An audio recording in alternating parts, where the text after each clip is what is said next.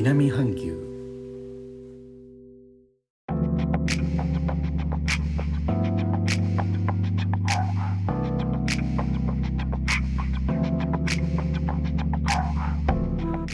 インドネシアから高野です。日本との間約6000キロ。インドネシアジャワ島中部の古い都ジョクジャカルタからお送りしております。日本とは一味も二味も違う東南アジアのライフスタイル。声でお届けします。2つ前の放送。今行きたい海外旅行。おすすめの音声配信チャンネルでは感染症のこんな時期ですが落ち着いたらインドネシアと他 インドネシアと他海外旅行どこに行きたいかという放送をしました。たくさんのコメントをいただきありがとうございます。小説深夜特急に反応されたコメントもいただきました。小説を数冊持ちながらローカルのバスを乗り継いで海外で旅行していたことを思い出しました。当時スマホはありませんでマレーシアのクアラルンポルの安宿のロビーかレストランで日本人のバックパッカーを見つけて情報を交換していました。クアラルンポルは当時インド方面から来て日本に向けて帰る人とこれからインドヨーロッパ方面に向かう人の交差点になっていました。シンガポールまで行ってしまうと物価が高いとかコストがかさむからです。当然 Google マップもなく紙の地図で旅行でしたからお互いそこに書きつけをしながら行っていい場所悪い場所を話していました。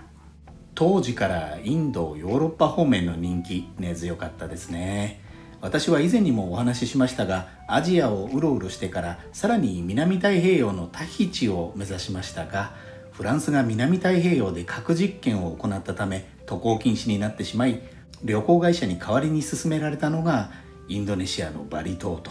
いうことでヨーロッパにも行く機会を失ったままです。他いただいたコメントによればご希望の渡航先インドネシアのバリ島ポルトガルトルコオーストラリアのメルボルンスペインイタリアのフィレンツェカナダスイスシンガポールハワイスリランカオーストリアそれぞれに皆さん特別の思い入れがあって行くことが夢になっている感じです。この感染症が落ち着きましたらまず一旦インドネシアにお立ち寄りいただいて インドネシアにお立ち寄りいただいて